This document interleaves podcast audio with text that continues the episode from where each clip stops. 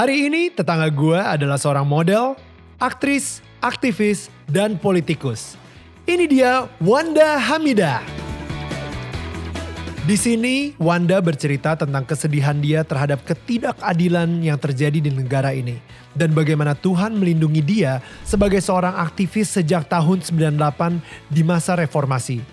Dan juga bagaimana Tuhan mengangkat dirinya dari titik nol berkali-kali.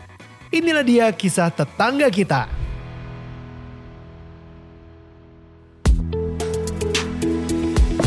Ini gua Daniel, tetangga kamu. Di sini gua akan ngobrol dengan tetangga gua tentang perjalanan hidup mereka dari kacamata spiritual di saat mereka mengalami situasi tidak pasti dan kekhawatiran sampai bisa kembali bangkit menjadi orang yang lebih kuat dari sebelumnya. It's gonna be very exclusive and inspiring.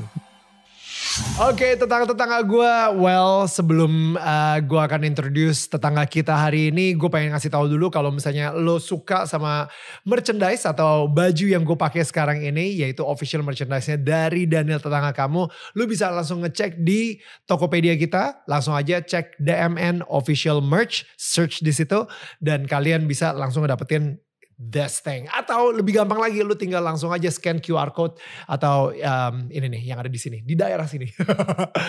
But anyway, langsung without further ado, this is Wanda Hamida. Apa kabar Mbak Wanda? Hai, baik, alhamdulillah. Thank you so Apa much. kabar? Thank you so much. Very good, very good. Kita um, benar-benar tetanggaan banget tapi uh, Iya. untuk untuk ke studio ini jauh ternyata. Kita berdua harus pergi jauh ya padahal padahal dekat rumahnya. Karena dekat banget rumahnya gitu kan. Tapi anyway Mbak Wanda, um, you know I'm very excited uh, to talk to you Me today. Um, gue sendiri juga tadi bilang sebelum sebelum kita mulai syuting ini, gue pengen banget belajar from your life story gitu. Yes. Kayaknya hidup lu ini kaya banget, kaya, it's so rich gitu kan, um, with Yes. valuable lessons. Yes, I've been Um, through a lot. Yeah, you've been through a lot, a lot, a lot, a Ya lot. iyalah ya maksudnya udah umur well I'm old enough of course. Ya, ya, and and I think um, mungkin sebelum kita mulai ke situ uh, karena gila sih di di Wikipedia-nya aja itu kayak I was like, oh my goodness, ini dramanya udah udah bisa dibikin film sendiri nih kayak gitu ya? kan. But um, I want I want to know more about your childhood sih. Mhm. Kayak um, uh, you know where where do you grow up dan habis itu uh, how's your parents dan lu sebagai anak kecil itu mempunyai masa kecil yang bahagia atau tidak gitu. Mhm. Can you tell us more about Mhm. yourself? Well, uh, my childhood was so happy ya. Mhm. Gue merasa happy banget. Uh, orang tua gue uh, very sederhana ya, Mhm, mhm. sederhana tapi selalu mendahulukan uh, agama dan pendidikan gitu. Hmm. Jadi at that time gue ngerasa gue bisa mandiri karena didikan dari orang gue tua. punya keberanian, gue Hmm. bisa mandiri tuh dari orang tua ya. Hmm. Gue dari SD naik kelas 1 Mhm. SD gue kakak gue adik gue tuh udah naik bis ke sekolah Oh wow. bis umum ya SD kelas 1. yes Wow. jadi kita udah naik bis umum gitu maksudnya Hmm. kita we are not uh, spoiled kids lah ya gitu tapi uh, secara ekonomi mereka sederhana sekali gitu tapi Hmm. pokoknya anak saya harus mendapat pendidikan yang terbaik gitu ya tapi kemudian harus em, agamanya juga baik tapi gue tuh ikut les matematika ikut les ini untuk Hmm. mendukung eh, pendidikan gue makanya nggak boleh ada kata sekolah anak perempuan anak laki you have to lo harus sekolah Wow. SD SMP SMA Ya. jadi finansial nggak usah dipikirin gitu dan Hmm. nyokap gue juga selalu ngajarin untuk oke lah uh, we're not rich we're enough Hmm. ya enough tapi kadang-kadang uh, wah sepatu beli gue selalu inget bahwa sepatu harus bagus Sep- loh, eh, sepatu harus bagus dan sekolah juga harus bagus gitu ya. ya ya nggak berlebihan tapi harus bagus gitu tapi kadang-kadang gue yang eh dan harus mandiri gitu kadang-kadang gue suka ngiri sama temen-temen gue yang suka keluar negeri ya Hmm, ya. Tapi that's okay cause my mom and my dad gue selalu inget bokap gue selalu setiap hari Minggu itu ngajak kita uh, outing like ke Monas, ke Ancol, ke mana naik sepeda dari rumah dulu rumah gue di kota ya. Lucu banget. Jadi kita ke Oke. Monas tuh naik sepeda uh, Delman. berdua. Jadi, well, it's it's a happy moment. Right. Ya, happy Right. moment. Tapi bokap lu sendiri kan sebenarnya ada keturunan Arab, Yes. tapi dia dari Ambon ya. ya, papa Ambon Arab. Oke. Jadi uh, mungkin uh, my great grandfather came from Yaman ceritanya, tapi ke Ambon ya Hmm. gitu. Jadi bokap gue tuh baru pindah itu pas dia kuliah. Jadi menghabiskan SD, SMP, SMA di Ambon, kemudian kuliah masuk ke UNAS Oh, oke dan oke oke. jadi aktivis uh, masuk ke FISIP, jadi aktivis uh, HMI, kemudian KAHMI dan segala macam. Wow. Mungkin ya mungkin gue di politiknya dari situ juga kali Iya ya. iya iya ada darah itu ternyata udah. Iya, iya, iya. Kalau dari nyokap sendiri Nyokap uh, dulu seorang pramugari, kemudian kuliah sama-sama bokap. di situ Dia mereka ketemu di ketemu. kampus, ya. Oh, oke. Nyokap Betawi asli. Jadi right. uh, gue ini lahir besar di Batu Ceper Kota, jadi I'm so familiar. So jadi daerah itu dulu ya Batu Ceper Kota itu mengajarkan gue toleransi a lot. Because banyak Jadi, Chinese-nya bukan banyak di situ. Chinese. Ya. Jadi kanan Arab, kiri India, depan Chinese, Hmm. dan at that time kita sangat harmonis sekali ya. Wow. Jadi setiap Lebaran eh, Chinese pasti gue dapet itu tuh apa? Angpau. No no no no no. oh, kue Eh, bulan gitu. kue bulan itu Ya. pasti Ya, gitu. ya, ya, ya. We always sending each other Wow. makanan Ya, ya, ya, ya. gitu Wow, gitu. wow. Jadi yang India, yang Kristen, kalau kita Idul Fitri juga kita pasti dikirimin apa gitu. Jadi it's always yang Betawi. Wow. Jadi it's a very nice moment. Jadi toleransinya juga at that time Ya. Besar besar sekali gitu. Ya, ya, ya. Nggak ya nggak ada politik identitas dan lain-lain. Ya, ya, ya. I think during that time is very ini sih. Gue sendiri juga nggak ngerasain perbedaan banget sih. Dan I think uh, kita semua yes. sangat apa ya? Ya toleran banget sih. Toleran banget, Ya, ya, betul, ya. betul betul. I don't know what went wrong Iya. sampai sekarang. I, I think maybe I don't know ya. Ada orang yang bilang argumennya itu oh karena sosial media. Ada juga yang Mhm. obviously gara-gara sosial media dan habis itu dipolitisasikan dan akhirnya jadi serba sensitif Iya. kita ya jadi serba kayak nggak berani ngomong dan Iya. lain-lain gitu Iya. kan dan ya I don't know but uh, gue penasaran dari lu you know dari situ sampai akhirnya umur 12 tahun masuk ke gadis sampul ya Iya, 12 Iya. tahun start modeling. Nah, sebetulnya dari batu ceper habis itu punya impian ke modeling tuh gimana tapi gini, tapi gue tuh paling suka. Gue tuh suka waktu gue kecil, gue tuh setiap hari gue udah nonton, eh gue udah baca berita. Waktu itu rak- rakyat merdeka, oh bukan rakyat merdeka, harian merdeka ya. Dan Mhm. waktu itu gue udah langganan merdeka. Itu kelas 1 SD, kelas 2 SD, mungkin satu-satunya anak SD yang tiap hari baca koran merdeka politics itu gue What? kali ya.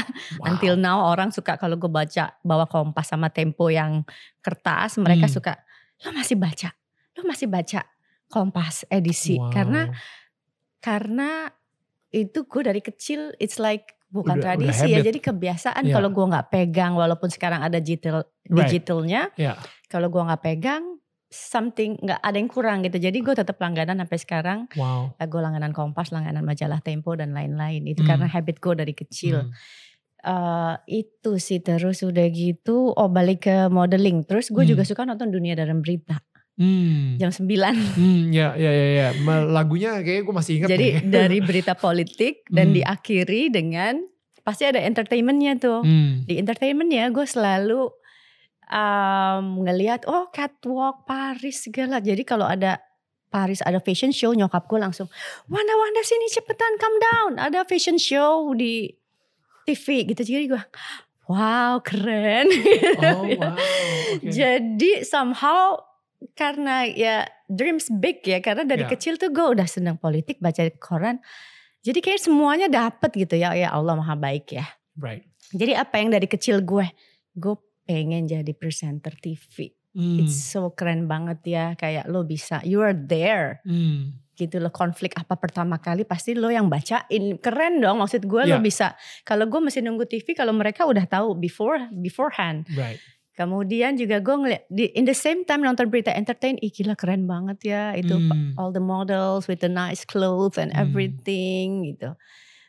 Jadi itu gue kecil SD umur 7 ya, Hmm. tapi kemudian wow lama-lama semuanya I can be part of that. Ya. Gitu jadi 12 tahun gue jadi model, modeling. Hmm. Jadi gue kalau ditanya orang artis-artis, oh kamu main sebetulnya dulu main film nggak main film sama nggak main sinetron, tapi aku lebih di modeling Hmm. gitu. Mulainya dari model majalah.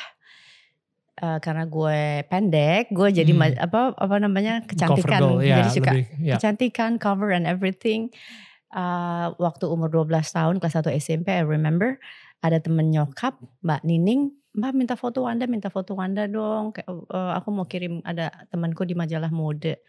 Nggak lama fotonya dikirim, kita bikin foto-foto, dikirim ke majalah mode. Nggak lama kemudian tes foto, satu minggu kemudian eh, foto pertama gue adalah foto cover langsung majalah mode Wow. tahun 89 bulan Mei gue posting di Instagram tuh ada that's my first cover Wow. my first pemotretan Wow. langsung di cover like wow kayaknya every girl's dream. Ya. dream gila Ya. your face is all over Ya. setiap lampu merah my face my Ya. face maksudnya ya beda ya kalau dulu kan kayak wow terus ada biodata ada Ya. interview Ya, ya. gitu the excitement it's Ya. wow keren banget gitu semua mimpi anak-anak jadi gue mulai dari modeling dari situ kemudian Wow. ke seluruh majalah sampai gue karir modeling gue juga udah oke lah if you- kalau udah iklan Lex Oh ya.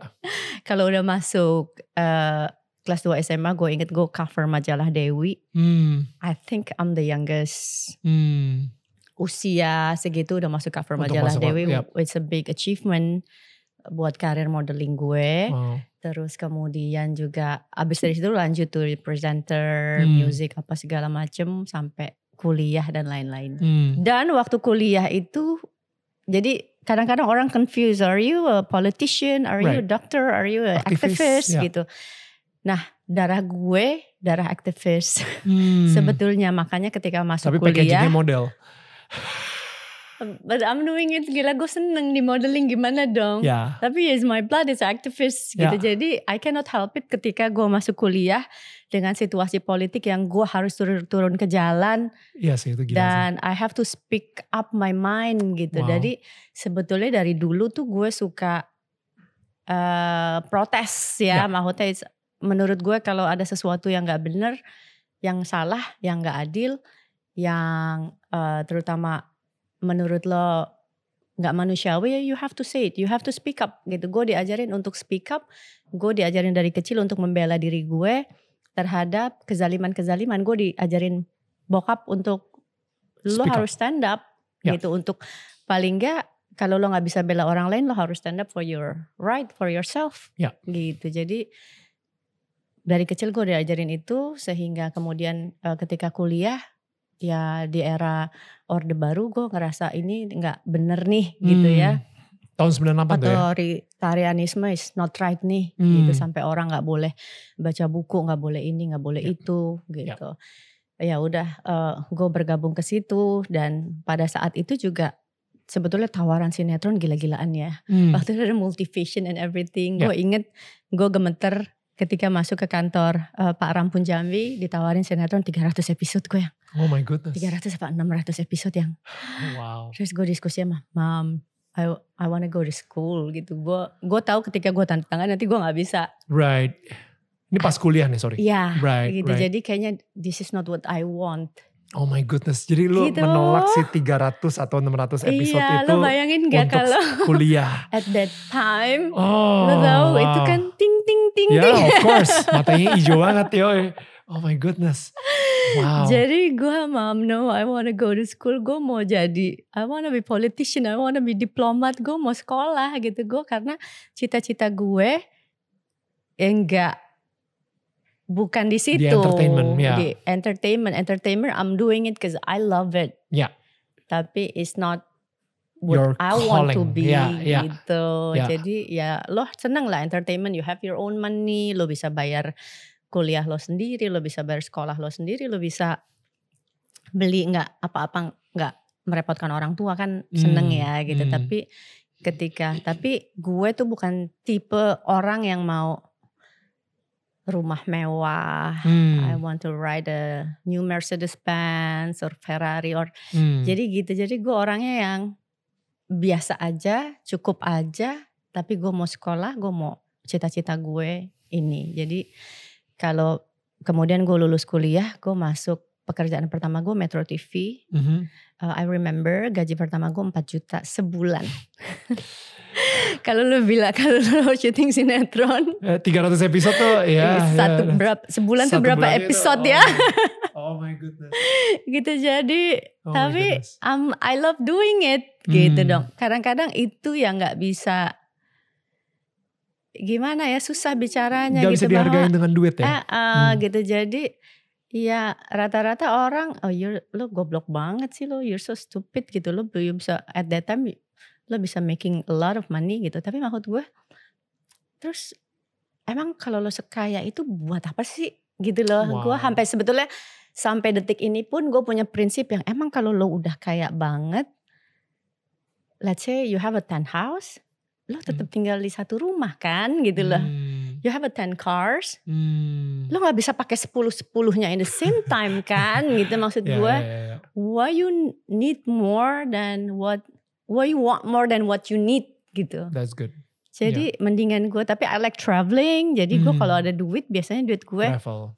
gue jalan-jalan ke Eropa at my Hmm. 17 tahun gitu gue ke Hmm. Amerika gue bisa I love traveling yang bisa menambah wawasan gue gitu jadi well Hmm.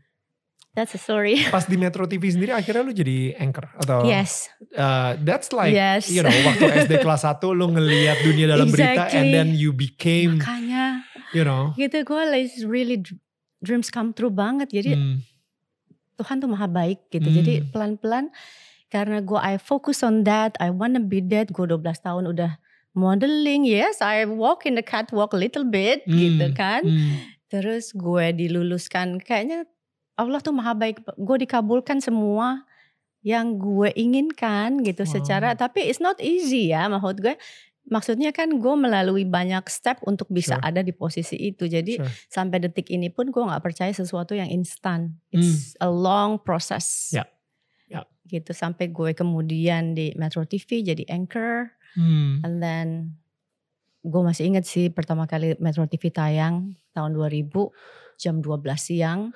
Yang lain kan eh, kayak Najwa Shihab, Kak Kania gitu banyak presenter yang udah mereka udah duluan di dunia itu ya Sandri Mhm. Dina Malakiano yang mereka udah duluan eh agak gambling juga naruh gue pertama kali tayang karena it's my first hmm, eh, experience kan? hmm. dan langsung jadi anchor. Langsung 12 jadi pertama kali tayang se Indonesia jam 12 siang tuh Wow. presenternya gue. Oh wow. Jadi Metro siang jam 12 yang begitu selesai yang semuanya nangis. Oh gitu. Jadi terharu juga karena it's my first Wow, time gitu. Dan wow. alhamdulillah like thank God no mistake ya dan pertama kali kita on on air jadi Ya, itu pengalaman yang luar biasa sih lo ngeliput demo lo ngeliput pengadilan nunggu jadi itu kayak lo nggak cuma anchor kan gue mesti belajar ngedit gue Hmm. nungguin narasumber Ya. segala macem gue mesti ngetik naskah sendiri ngedit videonya it's you produce the show gue denger, gue denger sih Iya, kayak iya, kalau saya iya. di Metro itu you Iya. do everything ya yes yes Ya. not just read Iya, gitu ya, ya. Ya. Um, gue apa ya?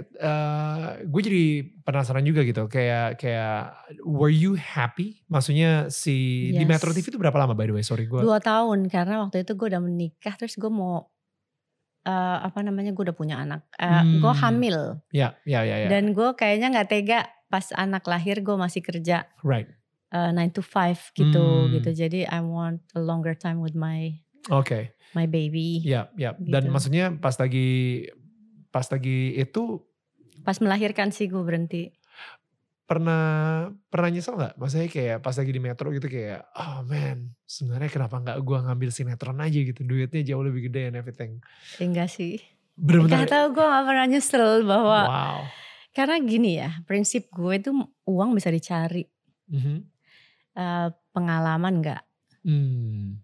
Hmm. gitu dan ya itu balik lagi lo mau cari uang sampai menurut gue tuh cari uang tuh kan nggak ada habisnya ya Sampai beli 10 rumah pun juga Lo- lu mau you beli always want 20 more. rumah. ya exactly. gitu kan ya. jadi kayaknya lo punya segini nggak oh you always want more, want Yeah. more, want more. Jadi gue nggak mau dikuasai sama Sama that greed apa kerakusan Iya, itu gitu. ya. materi. Jadi kalau gue prinsipnya gue cukup-cukup aja. Kayak anak gue Hmm. cukup, anak gue sekolah bagus, Hmm, makan makanan kita we can afford to buy good food. Once in a while we can go traveling. Ya. It's more than enough. ya, ya. Mhm. Em, eh, kita kita masih di bagian dunia Mhm. entertainment nih. You know, gue gue gue gue penasaran gitu ya kayak eh, pertama kali ketika your cover girl muncul, Mm-mm. Gue sendiri juga pernah ngerasain hal yang sama ketika eh, majalah dulu di majalah High. Iya iya. That's iya. my first cover uh, dan itu gue norak banget kayaknya tapi ya udah lah ya gitu kan. Uh, gue belum posting di Instagram kalau gitu. Belum ada Instagram Ya, udah ya, belum ada saat no, itu. there's no. kita kita I think during that time mungkin gue di tahun 2003 itu benar-benar awal-awal banget uh, Friendster masih jadi Ah, social media masih belum segila Iya, iya, itu. iya, iya, iya. Um, tapi at the same time kita masih ngerasain tuh kayak uh, majalah fisik. Iya, Sekarang kan udah majalah iya, digital iya, semua iya. gitu kebanyakan Sekarang kan. nggak seru, J. Sekarang udah nggak gak seru gitu. Orang-orang juga it's it's it's tough lah gitu udah Iya, iya. majalah tuh jadi sunset bisnis banget. Tapi Iya banget. em, kita sempat ngerasain kayak banyak book stand tiba-tiba ada muka kita muka kita muka kita. Happy banget, Ji. Ayo me too, me too. Gue sampai beli 20 kali. Habisnya bilang ke abangnya, bang ini saya loh bang. Nora abis asli. But um, what I realize is setelah satu bulan, udah bukan muka gue lagi. Iya, cepet. right? Um, atau bahkan yang majalah yang keluarnya cuma dua mingguan Yes. gitu atau uh, Mm-mm. semingguan. Nah, uh, you know, uh, have you ever thought of that? Kayak misalnya ketenaran itu ternyata nggak nggak se bisa long lasting itu, um, Oh sangat. right? Uh, tapi mungkin karena tujuan lu bukan ke arah tenar, tapi lebih Yes. ke politisi misalnya Ya. dan lain-lain. Mm-mm. You you don't. What do you think of fame? Sebetulnya I don't really like the fame ya. Hmm, oke. Sebetulnya gue tuh nggak pernah bermaksud untuk Jadi lebih tenar. jadi lebih tenar, eh, terkenal dan lain-lain gitu. Jadi tapi well uh, I can't help it. Ya. Sebetulnya it's not my intention to be eh, terkenal apa segala macam. Makanya gue sebetulnya kalau nggak terpaksa bicara, gue lebih baik nggak. Ya. Gue kadang-kadang ya kalau I have to kalau gue nggak terpaksa bicara gue lebih baik. Kalau gue nggak terpaksa tampil gue lebih baik nggak tampil. Atau Hmm. gue kalau nggak terpaksa ngomong gue lebih baik nggak Tapi nggak ngomong. Tapi kayaknya gue di gue di apa ya gue tuh orang yang harus eh di dalam con- certain condition yang gue harus ngomong gitu loh. Dan maksud gue kita lihat ya model-model saat itu. Hmm. Lu lu berangkat gadis sampul tahun gue gak tahu tahun berapa. ya 90s 90s, 90-an right? Dan Heeh. mereka sekarang ke mana? Like you know what I Yes. mean? Like uh, yang saat itu modeling sama lu, mereka sekarang ke mana? Iya. It's- And yet iya, iya. you're still here dan bahkan you know Twitter lu bikin you know bikin heboh. Twitter gue bikin heboh, Insta, Insta story, story gue gue bikin, bikin he- heboh. Insta story like- lu bikin heboh. tapi I didn't, gue gak bermaksud gitu. Cuma kan orang, gue tuh orangnya yang nggak bisa nih Ya. salah nih. You, I just have to say what I have to say. But what I'm saying is media loves you. You know, ke- eh, ada ada ada apa ya? Bisa bisa nggak semua orang ketika dia nge-tweet sesuatu digubris yes. dan lu jadi spotlight malahan. Iya. You know what I mean? Like I um, ketenaran itu bukan sesuatu yang kalau misalnya gue gue gue gue sempat nanya sih, gue sempat Hmm. ngobrol sama Tuhan gitu kan. Gue bilang kayak, wah Tuhan, uh, you know, thank you banget for this fame gitu. Dan Mm. uh, dia bilang, well, you know, lu tenar tuh bukan karena kehebatan lu loh. Iya, iya, iya. You iya. know, lu tenar tuh karena gue kasih as a gift. Mm-mm. Uh, jadi nggak semua orang tuh bisa tenar. Um, True. Padahal, you know, kalau misalnya kita ngomongin model yang lebih tinggi dari lu, berapa banyak? Yang lebih True. cantik dari lu, Mhm. yang lebih uh, fokus dan mati-matian kerja keras, dia mhm. diet, dia cuma makan satu French Mhm. fry setiap hari supaya dia bisa kurus gitu. Tapi you get the fame, you know what I mean? Yes. Like, jadi um, kadang-kadang tuh gue ngerasa uh, sebenarnya ada purpose-nya lagi, kayaknya ada tujuan Iya, iya. kenapa Tuhan itu membuat kita uh, terkenal Yes.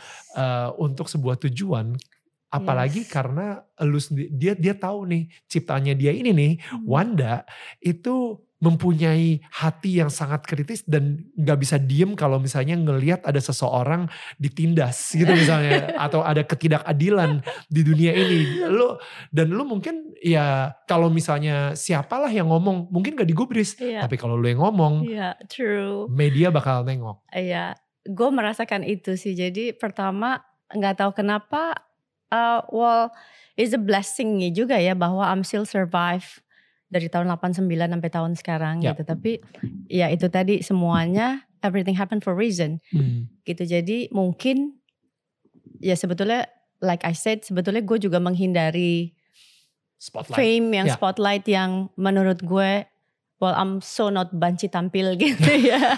ya ya ya, ya. banci tampil enggak banget gitu apalagi gue men gue enggak eh, main eh, film sinetron apa segala Hmm. macam well I did it just aku baru main itu sebetulnya orang nggak tahu orang taunya oh kamu bintang film enggak gue enggak lagi gue cuma modeling lagi gitu Hmm, tapi hmm. sebetulnya gue terjun baru dua tahun terakhir ini ketika Ah. gue eh, jenak istirahat sejenak dari politik in nah, Right. we'll talk about it Yeah, later sure Nah balik lagi bahwa memang gue merasa bahwa lo ada purpose-nya gitu. Ya. Kit- fame ini gue kasih lo ada purpose-nya Ya. gitu. Ya. Everything happen for reason. Ada hikmahnya bahwa ya itu kali tadi mungkin gue gue punya popularitas supaya gue bisa I, I can speak up for the silent. Ya. Untuk orang yang nggak bisa Ya. bicara gitu. Jadi semoga gue bisa bicara apa yang ya kan nggak semua orang punya kesempatan dan kesempatan bicara itu didengar, Ya. Meng- apalagi mengenai ketidakadilan Hmm. yang kita yang dihadapi mereka sehari-hari. Hmm. Karena eh, sekarang ini kan keadilan itu mahal buat orang yang nggak punya nggak punya akses, nggak punya power, nggak punya uang. Betul. Itu is mahal sekali buat mereka, Betul. gitu. Dan eh, I criticize Ya.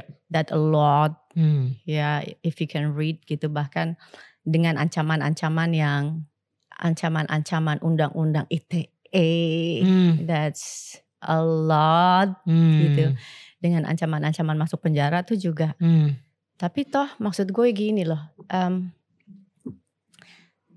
tapi kan gue udah mengambil resiko itu dari tahun 98 ketika gue turun ke jalan And I want to talk about it. Ya. ya kan jadi eh, at that time sebelum Soeharto jatuh kan suasananya Udah panas. menyeramkan banget ya, ya. gitu. Jadi memang eh kalau dibilang keberanian gue eh, and I'm a risk taker gitu. Hmm. Ya kadang-kadang itu bisa menjadi eh, benefit tapi kadang-kadang juga gue merasa juga gue terlalu berani Hmm. Hmm. at that time sehingga gue kadang-kadang nggak mikirin sekarang gue I'm more sensitive gitu ya Hmm. I'm more sensitive kadang-kadang oh waktu itu uh, gue nggak gue kok berani banget ya sehingga Hmm. waktu dilarang bokap nyokap gue no you cannot go ini udah ada korban empat Hmm. tapi I have to go back mom my friends die gitu mah Oh my goodness. gila. saya maaf sampai dikunciin loh pintunya gitu sama nyokap Supaya gue supaya gue nggak keluar. keluar Ya. di hari kedua penembakan I was Oh there. And then hari kedua kan gue udah pulang gue dikunciin dong. No please don't go out lagi. Ini suasana masih I have to. Ma malu loh loh kalau sampai nanti aku manjat. Things like that tuh yang gila ya gue berani banget gitu ya. Hmm. Kalau sekarang waktu itu sih gue nggak merasa gue merasa biasa aja. Hmm. Tapi sekarang gue punya anak gue yang I know, I know. What the hell was I thinking? kayak what the f gitu ya. Kalau if my daughter do that to me, Iya, I'll lu yang die. kunci, lu kuncinya pakai lima lima gembok gitu. Ya Ya. kalau gue gak bisa ngunci, gue ikutin loh. I'll follow you around. Tapi seriously, maksudnya gitu. di Jadi gue baru 98, ngerasa sekarang, oh my god, gue apa sih ini gitu. 98 lagi bakar-bakaran, semua lagi pada Oh I was heboh-hebohnya, there. banyak yang I was there. I was pemerkosaan dan there. lain-lain. And then like I you saw as a I saw model- body. Gue Right. lihat temen-temen gue yang ditembak mati, yang mayatnya dibopong and everything. I saw gue di ruang evakuasi yang puluhan eh, mahasiswa ditembak. Gue lihat peluru nempel, is blood all over the room gitu ya. Peluru masih nempel, nempel, nempel, nempel. Selongsongan nih isinya semua selongsongan peluru gitu. Jadi I was there. So jadi ya mungkin peristiwa itu juga yang membuat gue I owe them gitu loh. Jadi kayak masa gila nih udah banyak yang meninggal buat demokrasi and then we owe them not just ya semuanya kalau enggak kan nggak ada demokrasi ya walau demokrasi kita sekarang masih Belum uh, sempurna. belum sempurna dan wow will will we going backward actually gitu tapi nggak apa-apa nggak itu itu nggak akan terjadi tanpa Tanpa pengorbanan. pengorbanan Hmm. mereka jadi kayaknya kita semua berhutang lah Hmm. sama eh, pahlawan reformasi dan semua yang meninggal pada saat itu baik ditembak dibakar kemudian diperkosa dan lain-lain is harga yang mahal sekali So Jadi, you were not kita nggak bisa kita nggak bisa diem aja juga sih Tapi maksud gue gini Mbak Wanda, Hmm. kenapa lu bisa nggak takut? Maksud gue uh, ini gini ya, Hmm. majority of people, termasuk gue mungkin Hmm. ya. Uh, well, gue saat itu lagi di Australia, jadi gue benar-benar kayak uh, nggak nggak nggak ini banget, nggak ada nggak bisa ngapa-ngapain juga Hmm. gitu. Um, majority of people, mereka lebih mendingan play safe.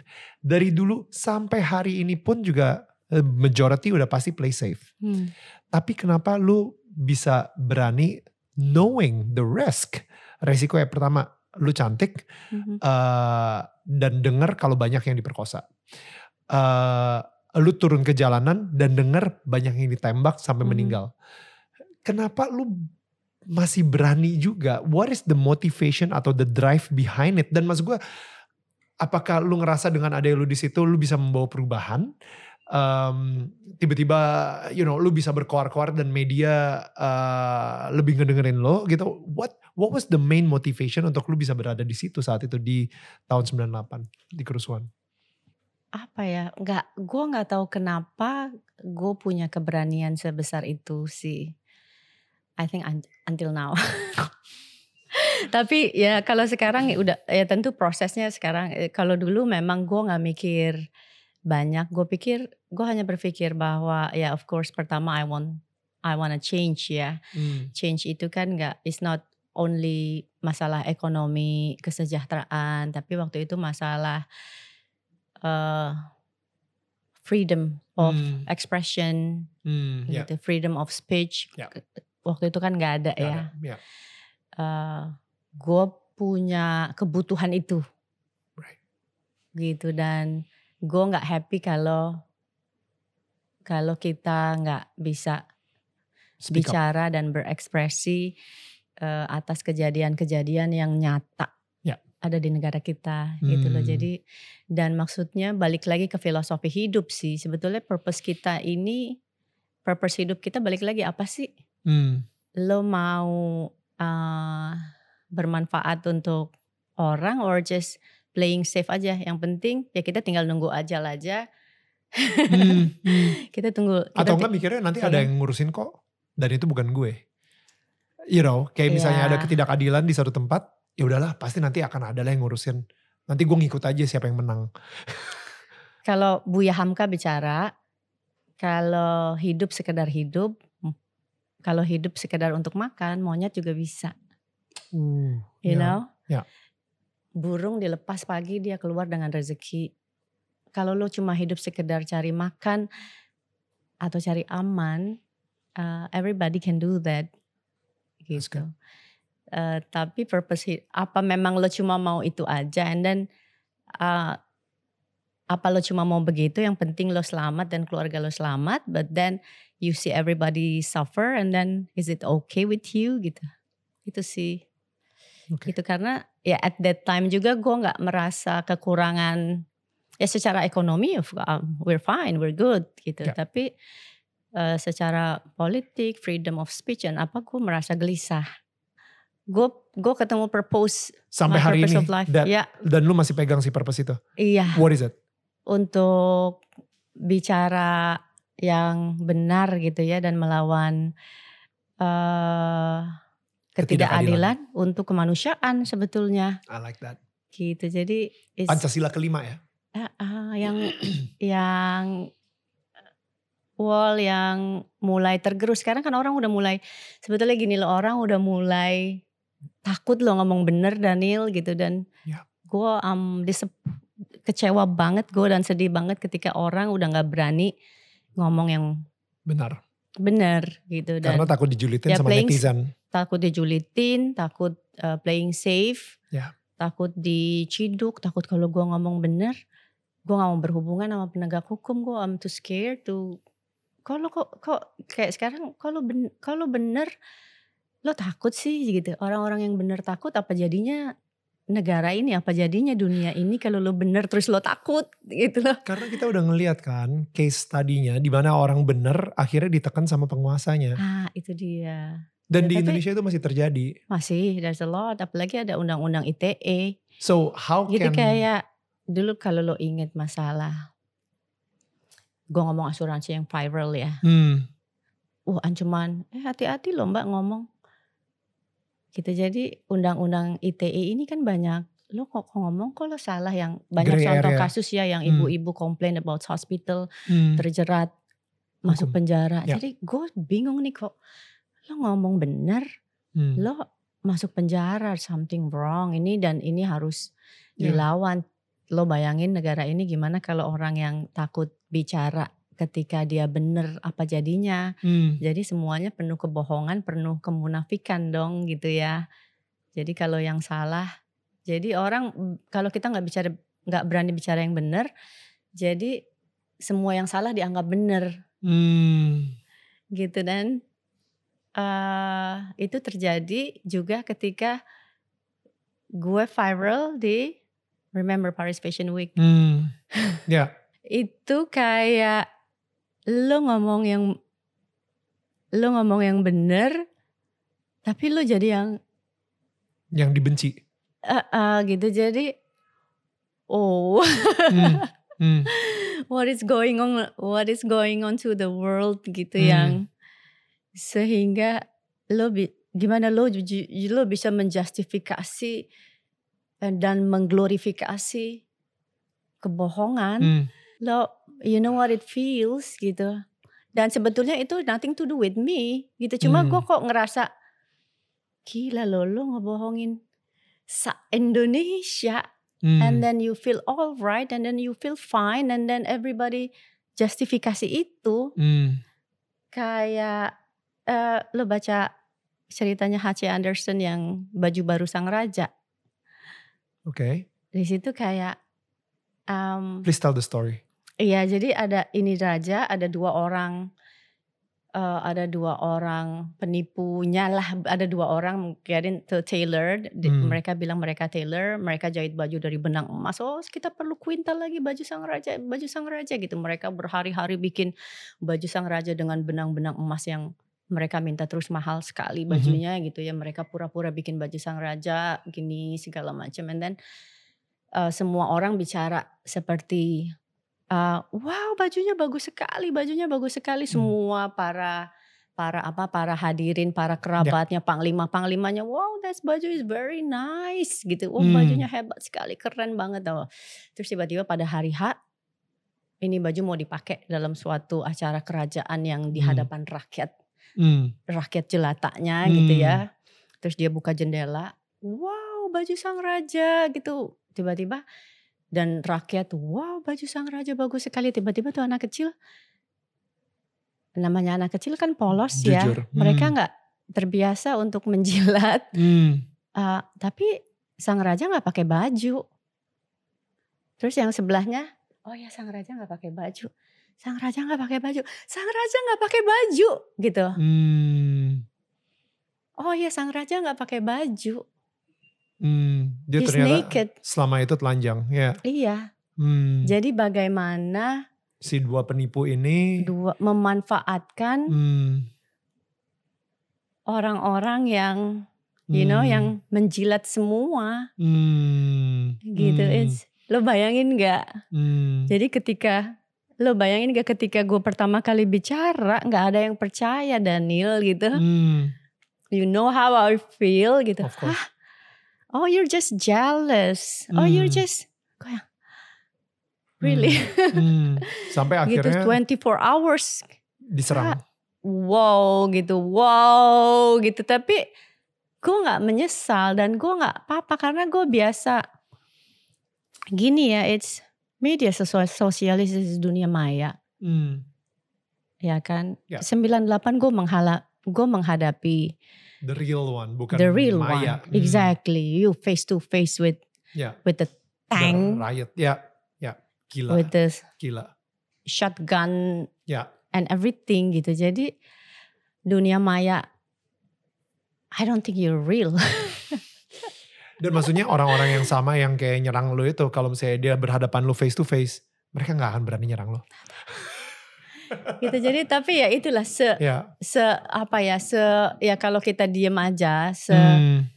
gue hanya kasih example ya analogi yang Hmm. mungkin sama ya Hmm, kira-kira hmm. kalau lo diem so kemudian lo nggak mulai ngomong apa yang benar apa yang salah lo nggak mulai against yang uh, ada kemanusiaan lo Hmm. nggak based on that Hmm.